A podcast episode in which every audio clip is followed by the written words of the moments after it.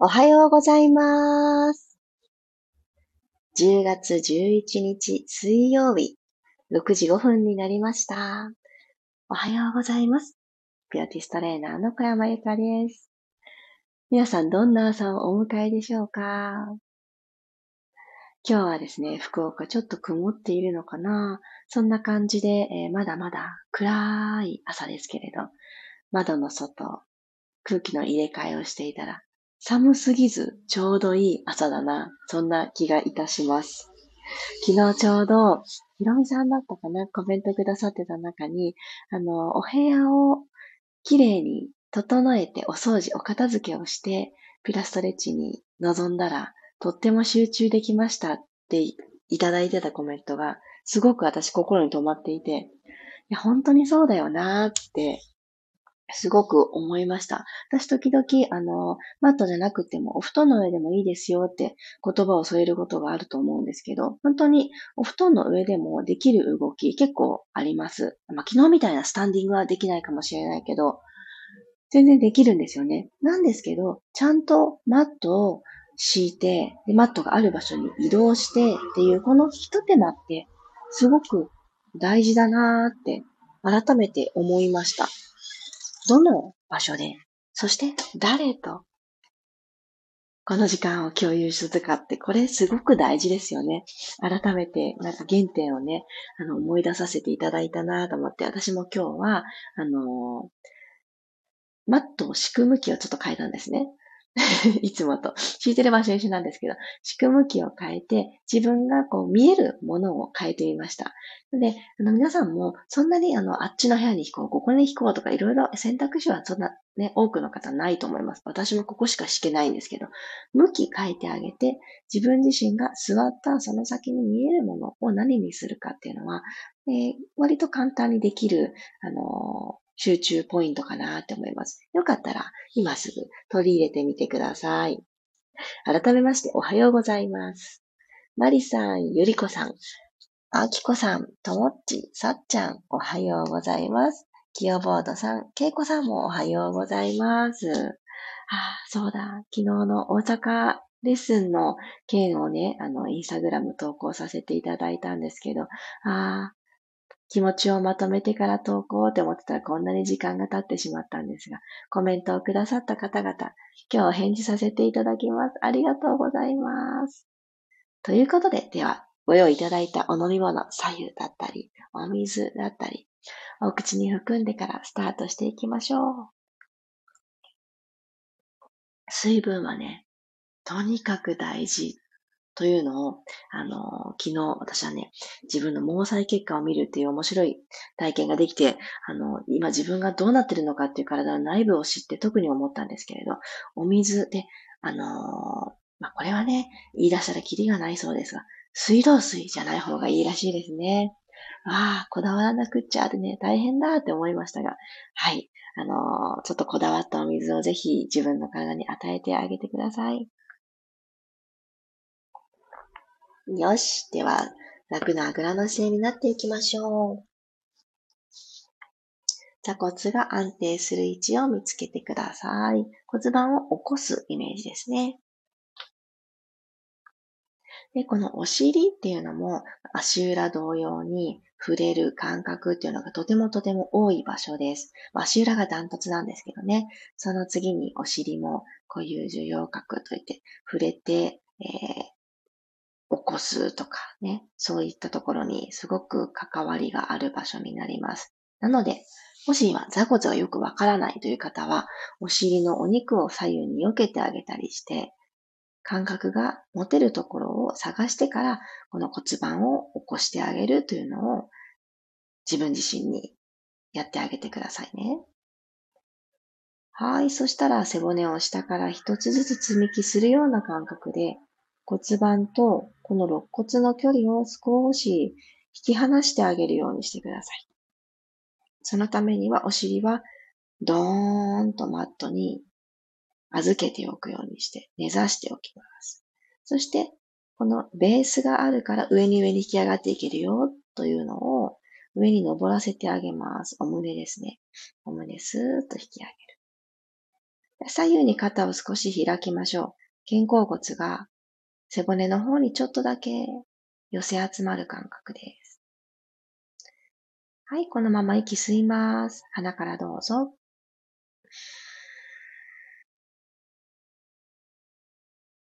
胸がふわーっと膨らんだら、口から吐いていきます。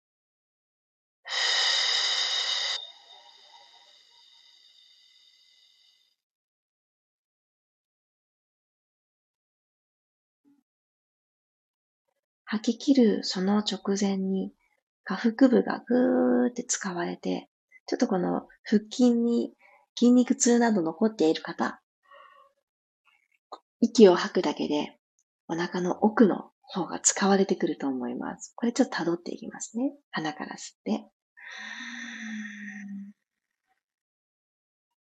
前にも後ろにも横にも吸う意識で筒状の体を意識して、そのまま吐きましょう。頭の位置返す。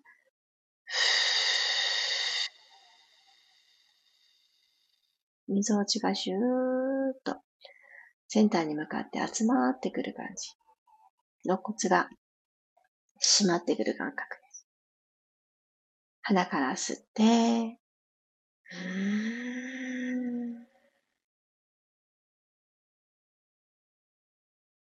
ぐーんと大きく広がった胸。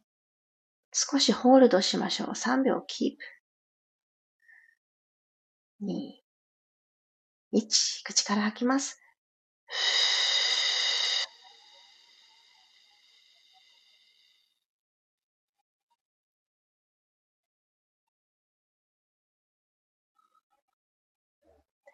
はい、OK です。少しお顔を緩めてあげましょうか。ほっぺの下に指を添えてください。そうですね。じゃあ今日はチョキの手をピタッと閉じていただいて、この指の腹を頬骨の一番高いところのすぐ下のところ、頬骨を下から支えるような感じで、この2本の指をスイッとね、頬を持ち上げる感じで、頬にピタッとくっつけちょっと持ち上げます。そして、そのまんま指をこのほっぺから離さないように横に細かく揺らしてください。ゆっくりでいいですよ。この表情筋、頬と頬の骨についてる筋肉ですよね。ここをゆらゆら揺さぶりながら剥がしてあげる感覚です。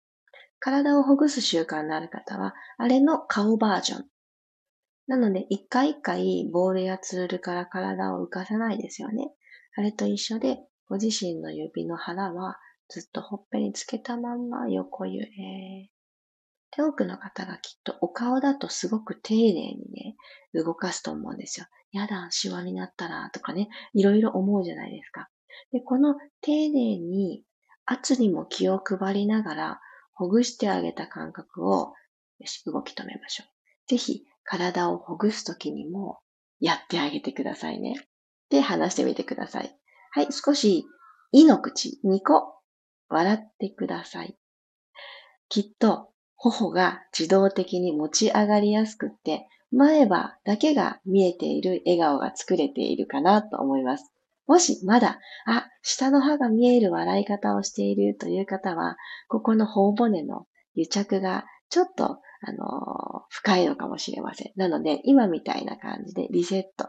お化粧した上からでも、ティッシュを1枚当ててあげて、ゆさゆさゆさってすると、全然ね、あの、プチリセットになりますので、日中にもぜひ取り入れてみてください。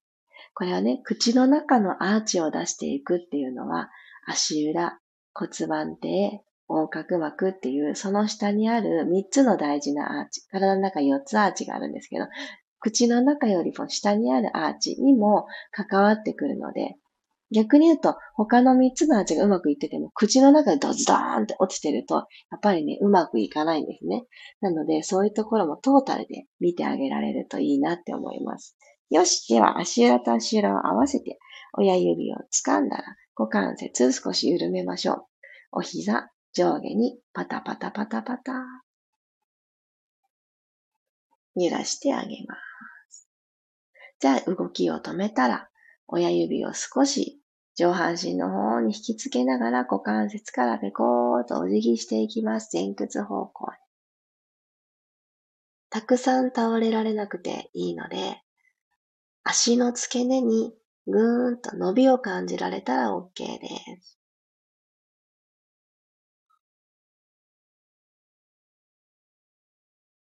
息を吸いながらゆっくり引き上がっていきます。OK。そしたら両足まっすぐ伸ばしていただいて、朝一番なので、ちょっとね、自分の体はどんなかなと観察する意味で、ロールバックをしていきましょう。長座になっていただいたら、かかとをしっかりマットにつけます。つま先天井向き、足首フレックス。前習いを作ります。そこから息を吸いながらゆっくりと骨盤を後ろに傾けて、で背骨縮めずに遠くに一つずつマットに貼り付けに行くようにして寝転がってください。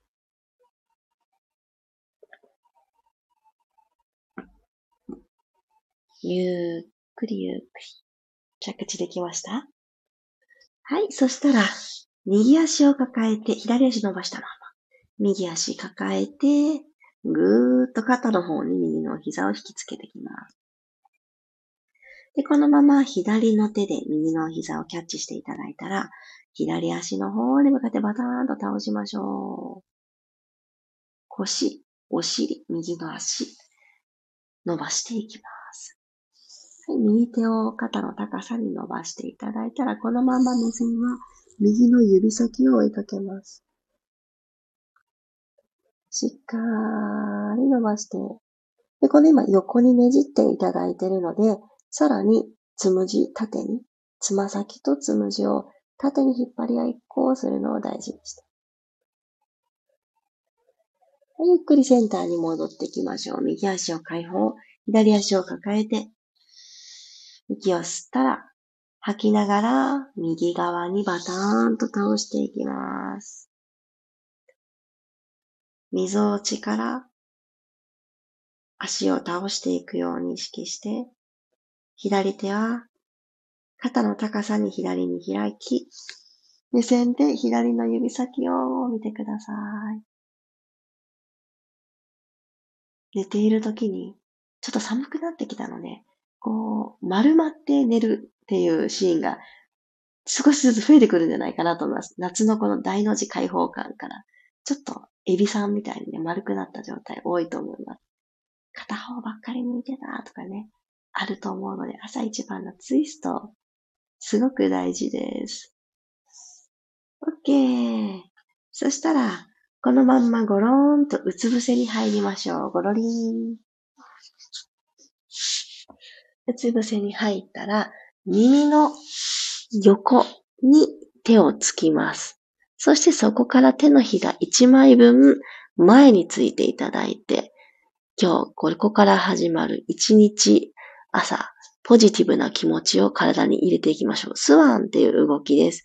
足の甲や、えー、前ももしっかりマットにつけて骨盤を後ろに傾けます。息吸って、ふーっと吐きながら骨盤を後ろに傾けて、恥骨でしっかりマットを捉えます。で軽く吸いながら肘を伸ばして上半身持ち上げていきましょう。で、腰でグイーンといかなくていいので、少し遠くについてるはずの手。で、しっかりマットを押して、胸を開きます。すごい地味なんですけどね。今、腰に違和感がある方は、つま先ちょっと遠くに伸ばす。そして、おへそ、背骨の方に押し込みます。はい、ゆっくり寝ましょう。うつ伏せ。もう一回だけいきますね。息を吸って、ゆっくりと上半身持ち上げます。吸いながら持ち上げる感覚。お腹を伸ばす感じですね。はい、ゆっくり伏せて。足指を立てていただいたら、そのまま手を体の方に少し近いところに引きつけて、よいしょ。お尻を後ろに引いていきます。足指立てた状態で、かかとにお尻を預けてください。両手は前に伸ばします。はい、ゆっくりと、このかかとにお尻を預けたまんまロールアップしていきましょう。はい、ロールアップできたらそのまんま両手万歳。天井の方に向かって伸ばしていきます。この状態で少し揺れましょう。親指絡めて、そのまま、ゆらゆらゆらという揺れを背骨に伝えます。で、足、小指までちゃんとまっすぐ向いてますからこれね、すごい大事です。小指、あの、倒れがちだったり、予想向いてしまったりとかが多いので、ここでしっかり進行方向を整えてあげてください。はい。大丈夫ですか？大丈夫そう？今、もしマットのすっごく端っこに来ちゃった方は、真ん中のあたりで今のポジション作ってください。小指の進行方向を整え、かかとの上にお尻が乗っている状態。きちんと足指にご自身の体重が乗っている感覚。骨盤起きてますか？はい。そしたら、しっかりと、かかとを全部つけに行きます。しゃがむ感じです。しゃがみました？では、前についておきましょう。ゆっくり足指の方に少し体重を動かします。かかとは離さぬように。ほんの少し足指の方に動かす。アキレス腱ちょっと伸びてきません？で、このまんまお膝伸ばしていきます。ゆっくり、ゆっくり。で、今日はお腹と前ももがくっついていられるところまで膝を伸ばしてください。しっかり後ろのももとお尻を伸ばしていきます。そのポジション、これ以上膝を伸ばしたらお腹離れちゃうなっていうところの一個手前のところで、ふーっと息を吐き切って、足指5本の腹で、しっかりマット捉えておきます。しゃがみます。しゃがんで、ちょっとお休み。息を吸い直したら、吐きながら同じようにして、ちょっとつま先の方に体重を移動させてかかとは浮いてません。このまんま膝をゆっくり伸ばしていく感覚で、お腹と前ももくっつけたまま。なので膝が曲がった状態でフィニッシュ迎えてます、私。後ろのももに伸びが入ってたら OK。はい、ゆっくりしゃがみます。で、最後は膝を伸ばしきるところまで立っていきますね。じゃあ行ってみましょう。軽く吸って、足指の方に少し体重をスライドさせてから、かかとが浮かないように、お膝を、今度は完全に伸ばしてみてください。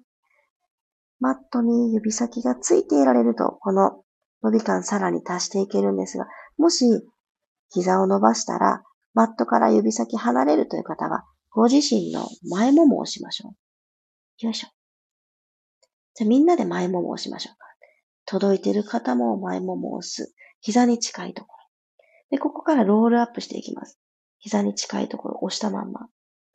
じゃあ手の位置を少し鼠径部の方に向かってちょっとだけ前ももの真ん中あたりに手をつく位置を置いて、で、またさらに少しロールアップ。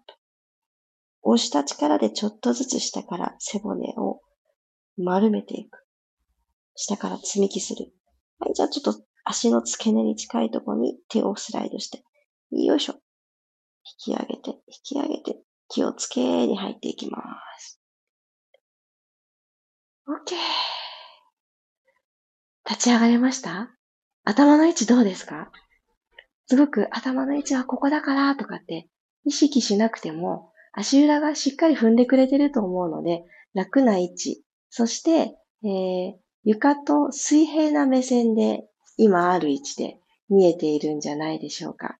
肩も余分な力がなくって、耳と肩の距離がストーンといい距離感で取れているんじゃないかなと思います。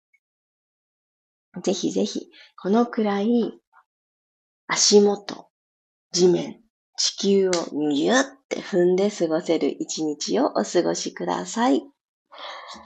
今日もありがとうございました。お疲れ様です。あ、おはようございますが続いてる。おはようございます。みおさん。しゅんさん、くろうさん、おはようございます。途中から参加してくださった方は、きっとどんな日も説明が途中からになっちゃうから、どの体勢で何をしてるのかっていうところの想像していただくのが大変ですよね。私もいつも思います。最初、座って始めましょうっていうところから、あのジョインしていただいた方は、その後だんだん体勢が変わっていくのをついていけると思うんですけど、その何かの体勢の途中から入った方は、今は何だろううつ伏せなの立ってるの四つ倍え、なになにってね、なりますよね。ちょっとそこをいつも手間取らせてしまうなと思うんですが、ぜひぜひ毎朝6時5分に始まることを、あの、私も目指しておりますので、みんなで6時5分に一旦ジョインしてみてください。でそこからちょっと私も、あの、今日も同様ですが、あの、いきなりすぐは始まんないですよね。皆さんとご挨拶をさせていただいたりっていう、少し、あの、ウォーミングアップタイムがありますので、とりあえずジョインしとく。そして身支度整えるってすると、体勢、これなんだろうっていうのがね、あのー、もやもやってしないで済むかなって思います。ちょっとしたコツです。ピラストレッチのリアル参加をより活用するコツです。あ、ゆうこさんおはようございます。出遅れたのでゆうかさんの声を聞きながら深呼吸していました。これもまた気持ちよい。あ、そうですね。あの、出遅れた場合は何の体勢で何をしてるのかわからないときはゆうこさんの方法いいですね。ありがとうございます。まちこさんおはようございます。今日もすっきりさっぱりしました。ありがとうございます。よかった。昨日ね、その頭がすっきりしました。ってまちこさんコメントくださって。あ、確かに頭を下向きにする動きが一つでも入っていると、この血の巡りの問題で、あの、すごくクリアになるなって思ったので、今日もちょっとこう下向きの後ろのももだったり、お尻の付け根を伸ばす、この動きを入れさせてもらいました。同時にね、足裏めちゃくちゃ踏めたと思います。ぜひ、今日という日に繋いでください、この感覚を。マリさん、ありがとうございました。今日ちょうどこの後アキレス腱のストレッチをしようと思っていたので、やりたいことが出てきて楽しくなりました。すごーい、シンクロでしたね。その、あマリさんがアキレス腱のストレッチをしようって思っていることもなんかすごいなって思います。あの、マリさんの朝は私よりも早いから、もう体も頭も起きてらっしゃるんだとすごくすごく思うんですけれど、私ね、あんまり今日ここのストレッチをしようとか思ったことあるかな？ないかもしれない。で、まんべんなく体を動かしてるなって思ったので、すごい、なんかピンポイントでここってね、いうのが見つかってるっていうの、すごく新鮮です。よかった。たまたまのリンクがこんな形になるなんて。あ、黒さん、今日も足裏踏みしめて動けそうです。大事ですよね。本当に大事。昨日も、あの、こんな話をよくレッスン中にもしてたんですけど、足指改めて動かしてみようって言ってみんなでやってみると、まあ、パーソナルなんで一人ずつなんですけどね、皆さんそれぞれ動かない方は動かないんですよ。で、え、これ動くんですか？バラバラにっておっしゃる方もいらして、で、そうなんですよっていう説明をさせていただくんですけど、もしね、今、手の指のように、ピアノを弾くように、一本ずつ足指が動かないっていう状況にあっても、これは忘れてしまっているだけだから、動けたんです、昔。なので、動けなくなってるのをもう一回取り戻してあげようって、そういう風に捉えて、あの、これはね、コツコツ毎日ちょっとずつやるしかないです。なので、コツコツやってください。自力で動かなかったら、自分の指で、手の指でサポートしてあげたらもうそれで全然 OK なので、あの、動かないね。私やっぱダメなのかなで終わりにしない。動かないね。あ、ここ一つ宿題あった、ラッキー？ぐらいな感じでやってあげると、足指の感覚は股関節の動きに連動してきます。股関節の周りが思うように動かせるようになるというのは、この座るという姿勢、骨盤が後ろに傾いちゃったりとか、前に起きちゃったりとか、そういうのを、あの、早くにね、修正しやすくなります。長く正しい姿勢で座れるようになってくるので、すごくね、あの体が楽になります。そして股関節周りっていうと、やっぱり前側にはお腹があって、後ろにはお尻があるので、この二つがちゃんと使えるようになってきます。ぜひぜひ、そのために足、指を動け、動こうと思ったら動かせるようにしてあげる。こんな風にね、繋がっていくんだなっていうのを、ちょっとこの解剖的に理解していただくと、やる意味みたいなのが、あのぼやっとね、自分の中で、この足指ワークしてて何になるんだろうってね、思う時がいつか来るんですよ。でも、そういえばって、ぺったんこのお腹だったり、キュッと上がったお尻を手に入れるため、そして座っていても疲れにくい体を手に入れるためなんだったって思い、理論的にね、思い出していただくと、あ、やらない手はないんだったっていうところに収まると思います。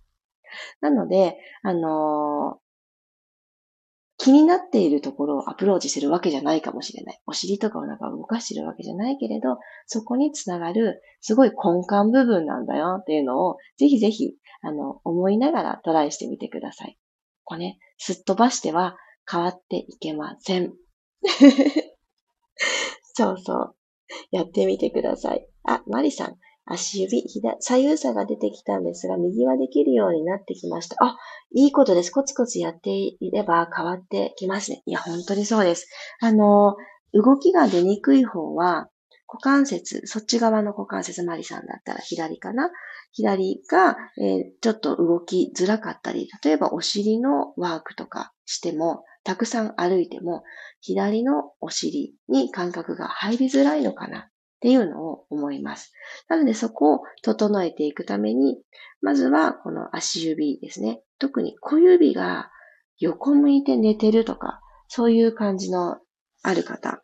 私ね、すごく横向いて寝てる小指だったんですよ、昔。で、タコがね、万年あった。靴の内側で当たってたから。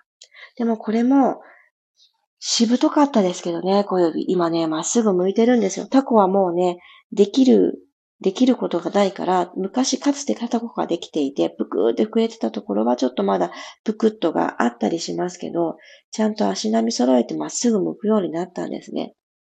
これね、すごく大事だなって思います。これに、あの、伴って下腹部の感覚とか、骨盤正しい位置で起こしとくっていうのが、あの、長い時間叶うようになってきました。なのでね、ぜひぜひ焦らず皆さん、自力ではうまくいかなかったら、自分の手でこのくっていうサポートをしてあげたり、いろいろね、できることあるので、やってあげて、触れてあげてください。うんうん。よかったよかった。あ、黒さんも、マリさんすごいって、もう変化が出てきたんですね。って。そう、これね、あの、やった分だけ変わります。で、1日1回はしてあげようからやってみてください。皆さんそればっかりはね、してられないと思うから。1日1回は足指、しっかり意識する時間持つって決めて、うん、やってみましょう。私もね、これは、ちょっとあの、夢中になってやってた時期がすごくあって、でもその時のおかげで今、ちょっとあの、サボってしまっても、感覚は戻ってこれるようになったんで、一時ね、ぐーって集中する1ヶ月みたいなのを持ってあげると、体の変化早いです。3ヶ月あるとね、体は変わるって言われてるので、まあ、長い目で3ヶ月はこれと向き合おう。なので、まずその1ヶ月ですね。もっと短く刻んだら、今日、明日、明後日っていう3日間ちゃんとクリアするっていうのを意識して。で、例えば4日目、5日目ってなってくると少しそのクリアやってみようっていうハードルは下がると思うので、やってみてください。気持ちもね、変わってきます。うん。あ、恵子さん大事。股関節の詰まりを感じたので足指ほぐしてみます。そう。で、ほぐしてあげて、足指単独で動かしてあげるっていう。緩めた後は、鍛えるっていうのをセットでやってあげてくださいね。ほぐした後は、絶対に足指だけで動かす時間を持つ。うまくできなくても、トライさせることが大事です。ということで、皆様今日もありがとうございます。あ、あきこさんもありがとうございます。足指本当に大切ですよねって。向きを意識したら小指の爪が大きくなりました。前が小さすぎた。あ、あきこさんおっしゃってましたよね。本当に本当に、あのー、変わってきます。今、大人になった私たちでも、本当にちゃんと変わりますので、やってあげてください。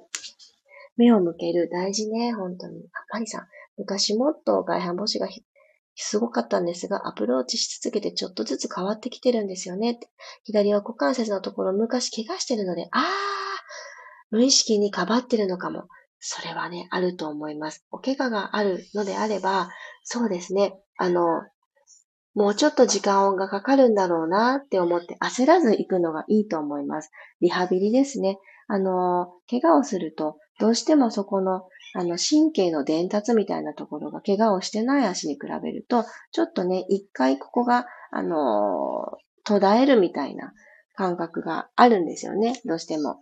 あの、出産後に下腹部が迷子になるのと似てます。傷を負ってるから、ちょっとわからなくなっちゃうんですよね。なので、でも必ず出産の傷が癒えるように、怪我の傷も正しい動かし方を知ってアプローチしてあげれば癒えてきます。一番困っちゃうな、いけないことだなって私の中で思うのは、そこを動かさずにずっと過ごすこと。で、怪我をしたところも何かあって動きが悪いところも動かすことが一番の回復なんですね。ね、もう痛みがないというのは大前提ですよ。怪我をして、もう数年経ってます。怪我自体は感知してます。で、ちょっとかばっちゃうみたいなシーンがあったのかもしれないみたいな部分が、もしね、ご自身の経験の中で皆さんも、あ、もうそういえば私こういうことあったなとかあると思うんです、思い出したら。そこから来てかばってて、今の状態なのかなとかって、きっとね、あります。もし怪我の経験がある人は必ずあると思います。かばってた時期があるから。なので、そうやってちょっとずつ自分をいたわる。そこを無理くり動かしても仕方ないや、傷を負ってたんだしっていう風にして、でそこに感覚が入るような暮らしを、動かし方を入れていくのがめちゃくちゃ大事です。ぜひやってみてください。そうそう。あ、そうだったんですね。マリさん教えてくれてありがとうございます。コツコツで本当に変わりますよ。あの、私もね、昔、あの、右足の小指を骨折したんですよ。骨折って、えって感じですけど、ひびが入ったことを骨折ってお医者さんが言うからね、骨折っていう言い方をしましたが、自転車でね、こけちゃって、で、打ちどころが悪くてね、ひび入っちゃったんですよ。ただもうね、あの、うまく歩けないんですよね。で、しばらくはね、全然ふわふわしてて、で、その時にね、左足ですごいかばっちゃったら、今度左の股関節おかしくなっちゃったんですよ。で、それで私も左の股関節がちょっとおかしいんですけどね。なんかね、あるんですよね。もう仕方ないですよね。足2本しかなくって、それ使って歩かなきゃいけないから、かばいますよね。で、そういうふうになんかこう、昔のね、経験ちょっと掘り起こすと、ああ、そこの時に頑張らしちゃったもんな、とかいう経験があることもあります。もちろん、怪我なんかなく、健康にね、育ってきた方もいらっしゃると思うので、そればっかりではないんですけれど、あとはね、普段の座り方とか立ち方とかいろいろありますが、ぜひぜひ、あの、足指からトライしてみてください。ということで、本日はちょっと長くなってしまいましたが、最後までありがとうございます。水曜日、いってらっしゃい。またご感想お話ししましょう。また明日6時5分にお会いしましょう。小山由かでした。いってらっしゃい。